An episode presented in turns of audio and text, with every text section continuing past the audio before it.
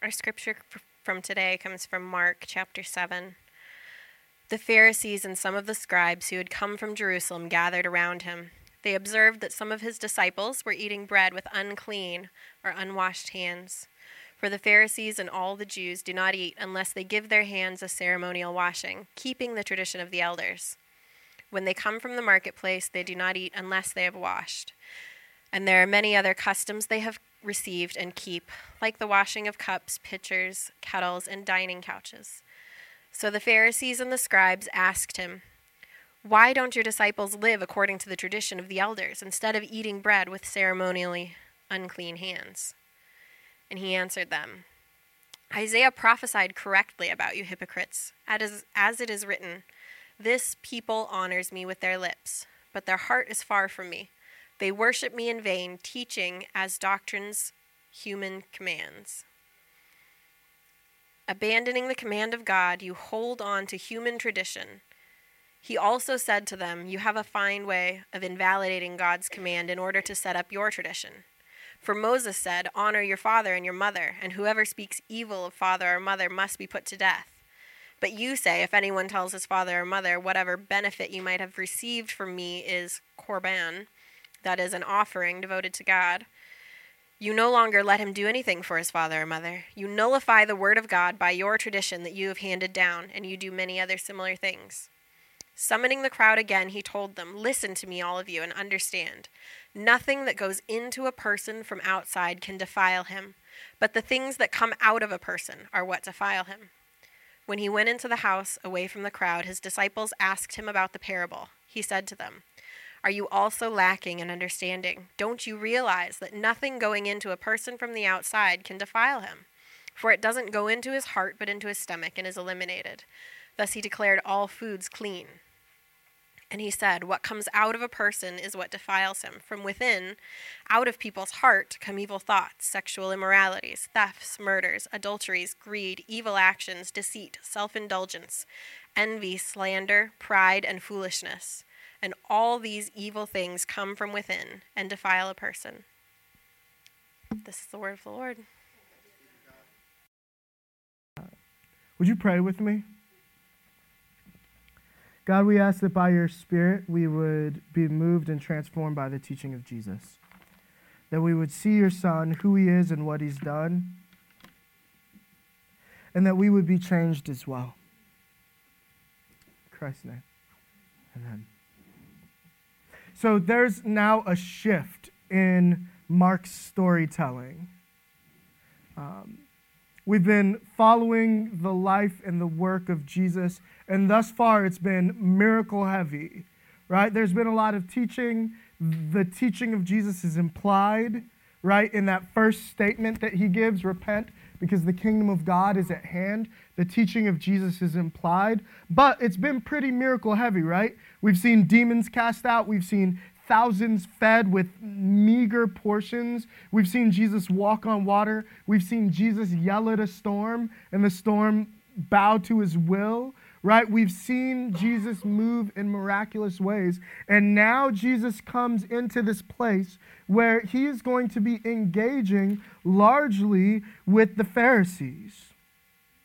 He's going to be doing things and teaching in ways that uh, speak to the Jewish people of his day and that are beginning to show a little bit of, and we see this a lot in this text, the heart of God for God's people. Jesus is engaging with the Pharisees, and I love how this happens. He's actually not. But the Pharisees are those kind of people, right?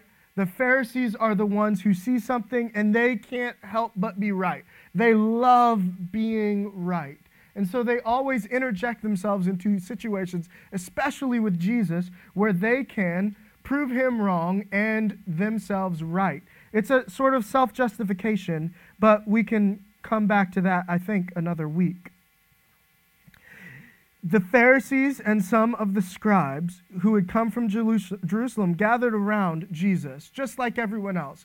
They've come from Jerusalem I think, and this is speculation, but I, I, really do strongly believe that the word of what Jesus is doing, the depth of his teaching, the work that he's doing in the synagogue, the miraculous deeds that Jesus is doing, not only are they spreading amongst the poor, they're spreading amongst everybody and they're kind of working their way through the spiritual ranks, right? The, the religious, I should say, ranks. And they make their way to some of the Pharisees and the scribes in Jerusalem. And they come down now to meet this Jesus from Nazareth. And the first thing that happens is that they go and they see Jesus with his disciples eating.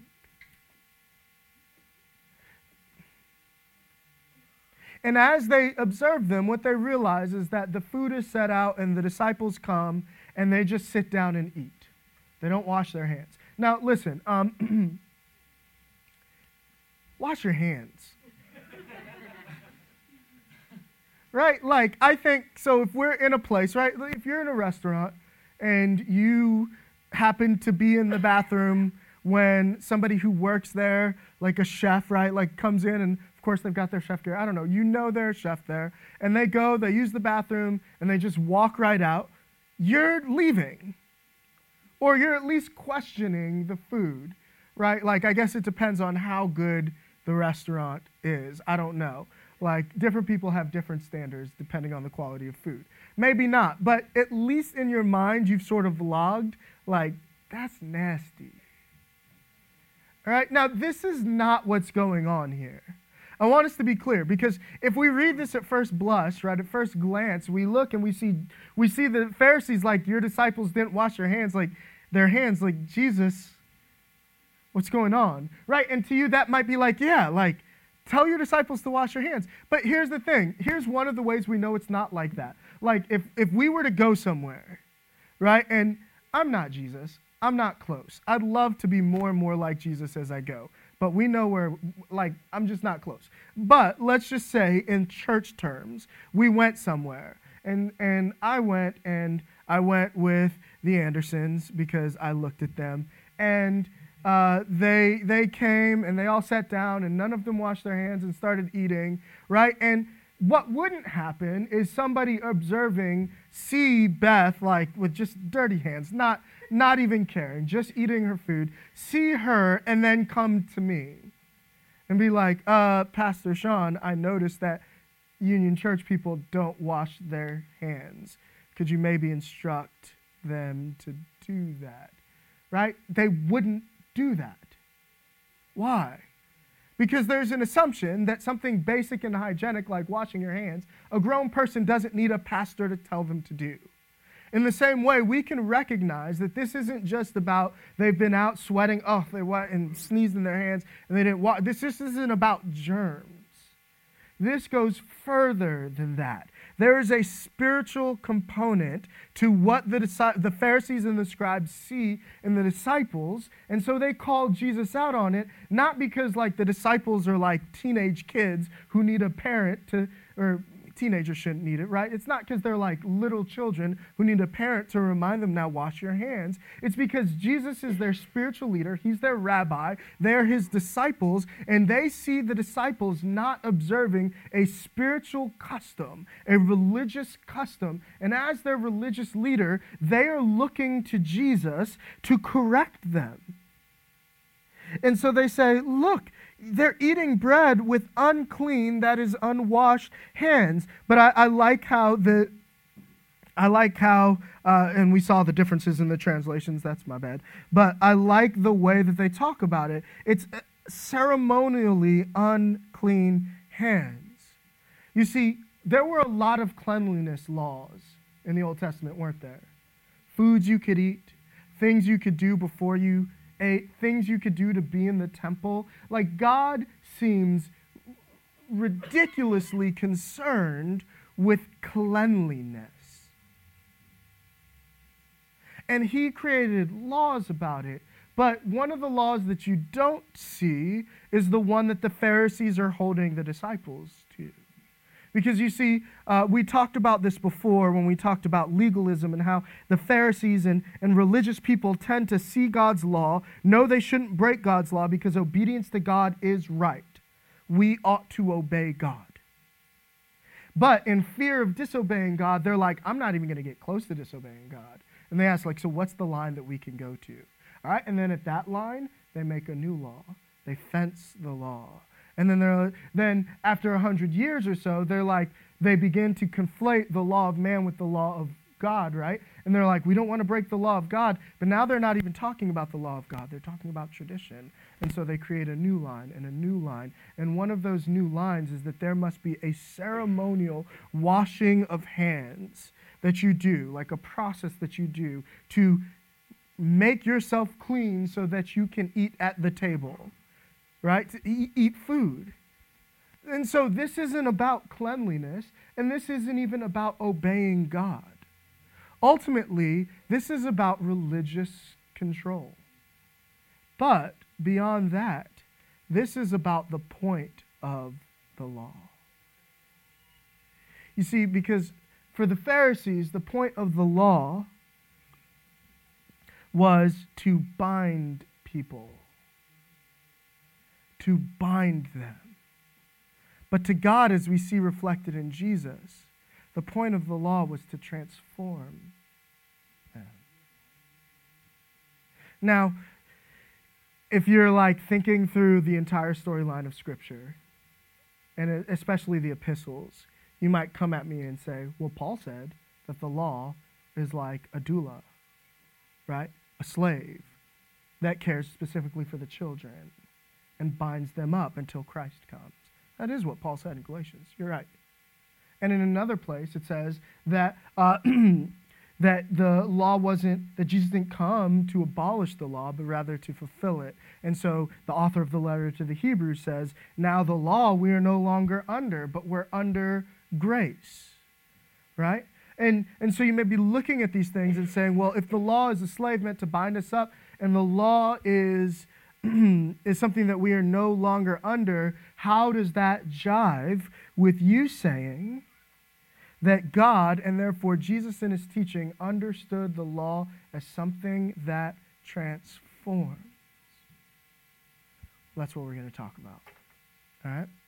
And so Jesus comes and, and he says, the, the disciples say to him, Why don't your disciples live according to here, the, according to the tradition of the elders, instead of eating bread with ceremonially unclean hands. And this is what Jesus said Isaiah prophesied correctly about you hypocrites, as it is written This people honors me with their lips, but their hearts are far from me. They worship me in vain, teaching as doctrines human commands. The Pharisees understood the law. The Pharisees knew the scriptures. The Pharisees were theological scholars. And all of their knowledge of the law, all of their doctrinal study, all of their adherence to the words of the law, they somehow missed the heart of it. The Pharisees missed the heart of the law because they missed the law of the heart. God, through the law, is trying to first show us the broken state of each of our hearts. It's interesting that you wouldn't necessarily get that as you read the law, right? As you read it, you're like, no, what God is trying to show us is that pork and shrimp are bad, right? And that uh, ceremonial washings are good, and that blood, we just, just blood, lots of it, we sang a song that I know can be uncomfortable for some, right? But there is a fountain filled with blood. Think about the law and how much blood there is in it. Did this wrong? Kill a goat. Did this wrong? Kill the fatted calf. Kill, kill, blood, blood. It's everywhere. It's everywhere. And then, even when you zoom out and you take a look at the Old Testament, and sometimes it's hard to look at the Old Testament, but there is blood in every book, it feels like. Whether it's the blood of animals or the blood of people, there is blood shed all over the Old Testament. And it's hard, it's difficult.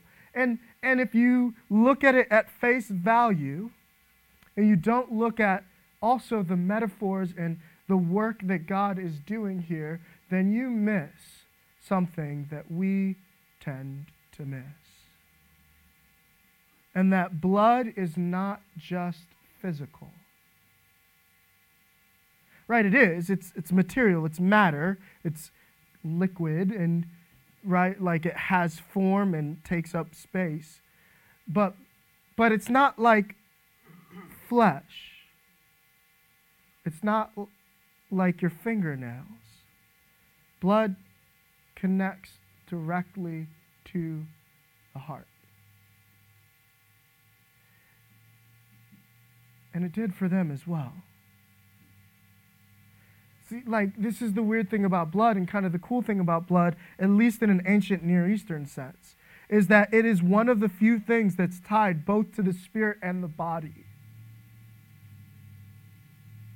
It connects directly to the heart. And so, all of this bloodletting, and without the shedding of blood, there cannot be the forgiveness of sins. And, and these stories of, I'm, I'm going to give you, I'm going to remove your heart of stone, give you a heart of flesh, so that blood can pump through you again. Like blood was the life source. You let blood, like, what's amazing is that this isn't even that far removed from us now, is it? Right? What do we do all the time? Blood drives, give blood. Blood is life. It's the life source, right? Less than 300 years ago, people were like, You're sick, something's in your blood. Let's let blood, and somehow that's going to heal you. They didn't understand blood, but they understood that it had something to do with the source of life, health, and unhealth. Consider even less than 50 years ago, 60 years ago, the way that racism played out in this world and in this country. What was the rule? The one drop rule. What did that mean? That if even one drop of your blood was of African descent, you were black. You were in that category. Why? Because the very essence of the person, and this was the misunderstanding for a long time about race, was that race was somehow biological and bound up in the blood. But it was about who you were. If you had a drop of blood, I am pure blood. Even like Harry Potter recognizes this in the way that they talk about mud bloods, right? Like that it, it's a it's an offense, but what is it saying? It's saying something of your blood is not pure. And it connects not just to your flesh, but to your very essence and your life. It connects to your heart and who you are. And see, Jesus recognizes that the law is not just about actions, it's about God separating for himself a people who are transformed by his rule and by his love, his grace, and his blessing. See, the laws don't start like this do this, this, this, this, this, this, and this, and you'll be my people. It says, I've called you out of Ur of the Chaldeans, or I've called you out of Egypt. I've made you my people. And now hear, O Israel, the name that they already have. Hear, O Israel, hear the Lord your God is one. He doesn't say the Lord out there is one, and if you want him to be your God, he says the Lord your God is one. You shall not have any other gods before me. Right? The law, the imperatives flow from, they proceed from the indicatives. And so, what's happening in the law is God is saying, I have called you a people, and now through my law, I am shaping you into the people that I've already called you. It's remarkable. Because all of a sudden, the law isn't about things, and it should be no surprise when we get the commentary here from Mark that that he's declaring all foods clean. That's in verse 19, right? Like that shouldn't be surprising because it was never about foods in the first place. It was about the setting apart and the making holy of a people. And that comes not through actions, but through the heart. But actions matter. Right? The law is about transforming the heart. But also, the law is about recognizing the lordship of God. Listen to really what this fight is about. In verse 8, he goes on, he says, Abandoning the command of God, you hold on to human tradition. And then he gives a scathing example. He also said to them, You have a fine way of invalidating God's commands, like you are snakes. This is the most scathing indictment we've seen from Jesus in the book so far.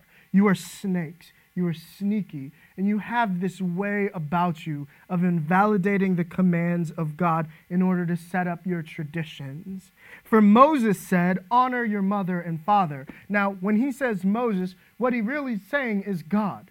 God said through the prophet Moses. When he says Moses, that actually is, is uh, another way that they would say the law. There was Moses and there were the prophets. And that's what Tanakh was broken into. Torah was broken into. Moses, the law, and the prophets. The law and the prophets. The law didn't simply emanate from Moses, but because everyone understood Moses as authoring the first five books of the Bible, they attribute the law to Moses, understanding that God gave the law. Moses didn't create this in his head right? There wasn't like a team of elders that were like, you know what?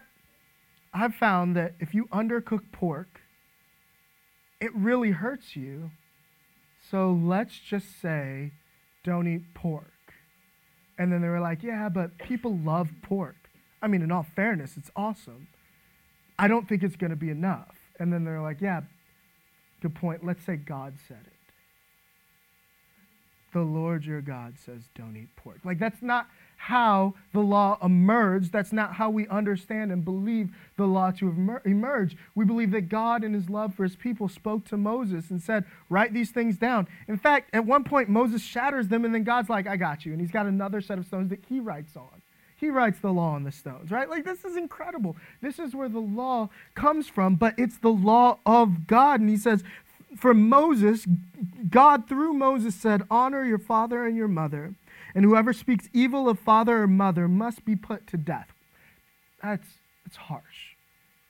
That's the law of God. And sometimes I want to like paint it on the doorway in my house. no. but I was going to say, I'm sure my mom did as well. Um, but here's the thing. That's the next point, so I'm going to slow back. But, Jesus says, you say, if anyone tells his father or mother, whatever benefit you might have received from me is korban, that is, offering devoted to God, you no longer let him do anything for his father or mother. You nullify the word of God by your tradition that you have handed down, and you do many other similar things. Now, korban and this practice uh, we don't really, it's not done anymore. It's hard to really know like the details of what Jesus is saying. But functionally, what would happen is part of honoring your mother and father, and, and Melissa and I had a conversation about this yesterday. Part of honoring your mother and father in that time was actually taking care of them. There's this cycle. We all live through it, whether we want to or not. Lord willing, actually, we live through it. Wherein in the beginning, you are completely under the care of your parents you can't do for yourself. And then eventually you learn from your parents how to do for yourself. You learn how to live and be human and to, to get dressed on your own and to eventually earn money and to pay the bills and take care of yourself. But as time progresses, it wins and takes a toll, and there comes a moment where your parents can no longer do for themselves the full extent of what they could. That's a hard time for everybody. It's hard for the parents because they're used to being autonomous. And they're having to come to grips with the, t- the reality that they're not anymore. It's hard for the children because it's not how we see our parents. And we also know that this is the victorious march of time. That's hard, but it's what happens. and you take care of your parents. And in the ancient Near East, you didn't put your parents in a home. There were no homes because you didn't put your parents in homes, right? You didn't avoid them. You didn't move to another part of the country and just, you know, kind of hope that their home church or whatever will figure out how to care for them. You were with them. They were in your home. Your money went to the care and provision for them. You didn't steal from your parents because in a lot of senses the inheritance that you were get was coming from them anyway. Like there's this weird and not weird actually i think quite appropriate and beautiful sense of honoring your parents in this culture. And there were gifts that were devoted to basically tithes. So you have to understand what the pharisees are doing here. Uh, today we have a word that we, or term we use called spiritual abuse. It's a real thing. Abusing authority in the name of God. Right? That's functionally what the Pharisees were doing. It would be me saying, it would be a sin to take care of your parents with the money that you should be sacrificially above and beyond the tithe that God has called you to giving to the church. Now you can see how duplicitous that is, because in that day, uh, there weren't buildings and ministry that they had to pay for. That meant them. In other words, they were no different than the tax collectors robbing people of their money. But the difference was actually way worse because they were doing it in the name of God. It wasn't, in fact, you should give sacrificially and trust that God will provide for your parents. It was if you give that to your parents, you are breaking the tradition of, uh, of, of your elders given to you by God. And therefore, your standing with God is poor. And we may do things, and they did things like bar you and your parents from the temple. Like the abuse is disgusting. And Jesus calls them to task on it. He says, not only are you creating traditions for yourself? You're undermining the law in order to do so. You're doing it for power and for, for glory. You're stealing from God. You're missing the point of the law. The law is first about the heart, but then also it's about reminding us that God is Lord and we are not. See, the Pharisees set themselves up as Lord.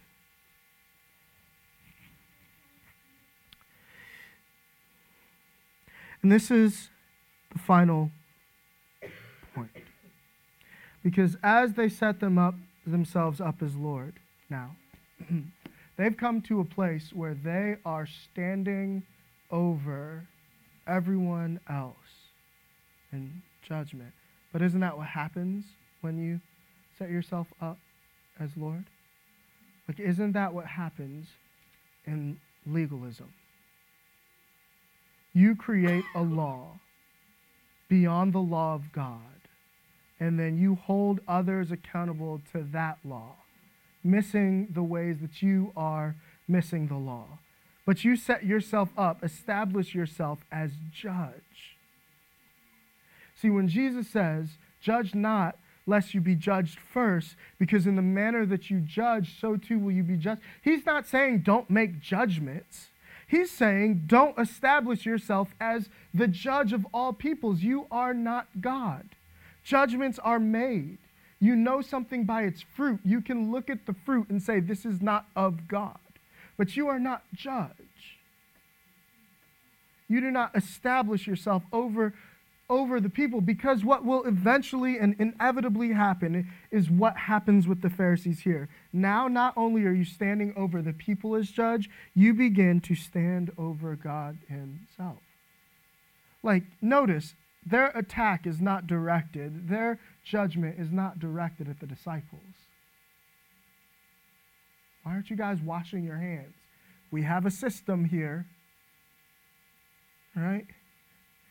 Who is their judgment directed at? Jesus, God Himself, the Word made flesh. They find themselves in judgment over Jesus. Now, I want to tell you, church, that that is not the place you want to be. The law is God standing in judgment over us. And when I say judgment there, I don't mean fire and brimstone and throwing down. I mean God saying, I'm the judge, I'm the king, I'm over you. I reveal to you who you are, not the other way around. And they're standing in judgment over Jesus. Now, they have not seen Jesus resurrected. Ultimately, that won't matter because of the condition of their heart. But even for us, like we've seen Jesus, or we know Jesus resurrected, we've received the witness and the testimony of Jesus resurrected, and yet and still we stand in judgment over Jesus by making little outs in the law that benefit us, right? Jesus said, Love your enemy. He left no conditions on that. and yet we find ourselves creating ways to justify the abuse,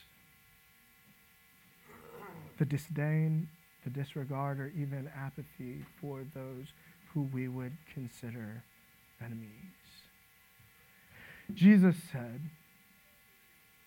that it's harder for a rich person, it's harder for a camel to go through the eye of a needle than for a rich person to enter into heaven.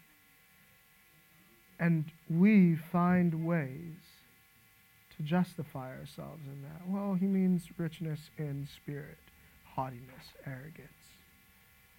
Right? We find ways around what Jesus said. So we stand in judgment of the very words of Jesus as we stand in judgment, calling out people's sins that may be visible while denying and hiding and overlooking our own sin. And Jesus says, You honor me with lips, but your hearts are nowhere near me. This is how he ends. Don't you realize that nothing going into a person from the outside can defile him? He's saying, listen, all of your laws are about washing hands, about cleanliness, and about doing this. And you missed it. Things that go in can't defile the heart. No, the things that come out of people's hearts. That's what defiles. Evil thoughts, sexual immoralities, thefts, murder, adultery, greed, evil actions, deceit, self indulgence, envy, slander, pride, and foolishness. Right? Wearing two different types of cloth, of fabric, blended together as one, doesn't cause racism. Right? Like, eating pork has never caused sexual adultery or immorality. Do you see what Jesus is saying? Like Jesus is saying, all these ceremonial cleansing things, even of the law, like they're not what's causing you to sin. It's not the outward thing. You eat it, it does its thing, it's gone. This is literally what Jesus says, right? But it's what starts on the inside. Jesus understands things like this from the overflow of the heart, the mouth speaks. Jesus understands that what we don't need is simple behavior modification. What we need is heart transformation. And that is what Jesus is teaching here. Heart transformation. The point of the law is to show you just how selfish and inward and sinful your heart actually is, not other people's hearts. The law was never meant to be a magnifying glass, it was meant to be a mirror. Do you hear that? It was meant to reflect back to you the brokenness and the desperate need that you have for God. And as Jesus is teaching this, Jesus also is the hope. Because Jesus, who would have looked at the mirror of the law and seen no sin and seen no corruption, no blame whatsoever, kept the law perfectly. And yet, paid all of the penalty that the law requires. The law requires blood. Jesus gave his. The law requires blood from something that is pure and full of life. That was and is Jesus. He is the perfect, spotless Lamb. He is the perfect keeping of the law. He is righteousness. He is the one who knew no sin and yet became sin on our behalf. And this is what's remarkable. Jesus, in his sinlessness, never bludgeons us with the brunt of the law the way that we, in our sinfulness, do each other. Jesus comes preaching peace. He's saying, Your hearts are condemned already. I have no need to, I have no desire to condemn you, rather to forgive. What we need is not better behavior, it's a new heart. Now, a new heart will lead to better behavior. But that's not the point, it's the heart. And Jesus offers a new heart, his heart, from the blood of Jesus. For us as Christians, and if you're here and you're not a Christian, right, like the offer is still the same. Right here, right now, receive anew the grace of God. Have your heart of stone be transformed into a heart of flesh and actually live out the intention of God in the law. I'm going to pray, and then we're going to come to this table where we see broken body and spilled blood.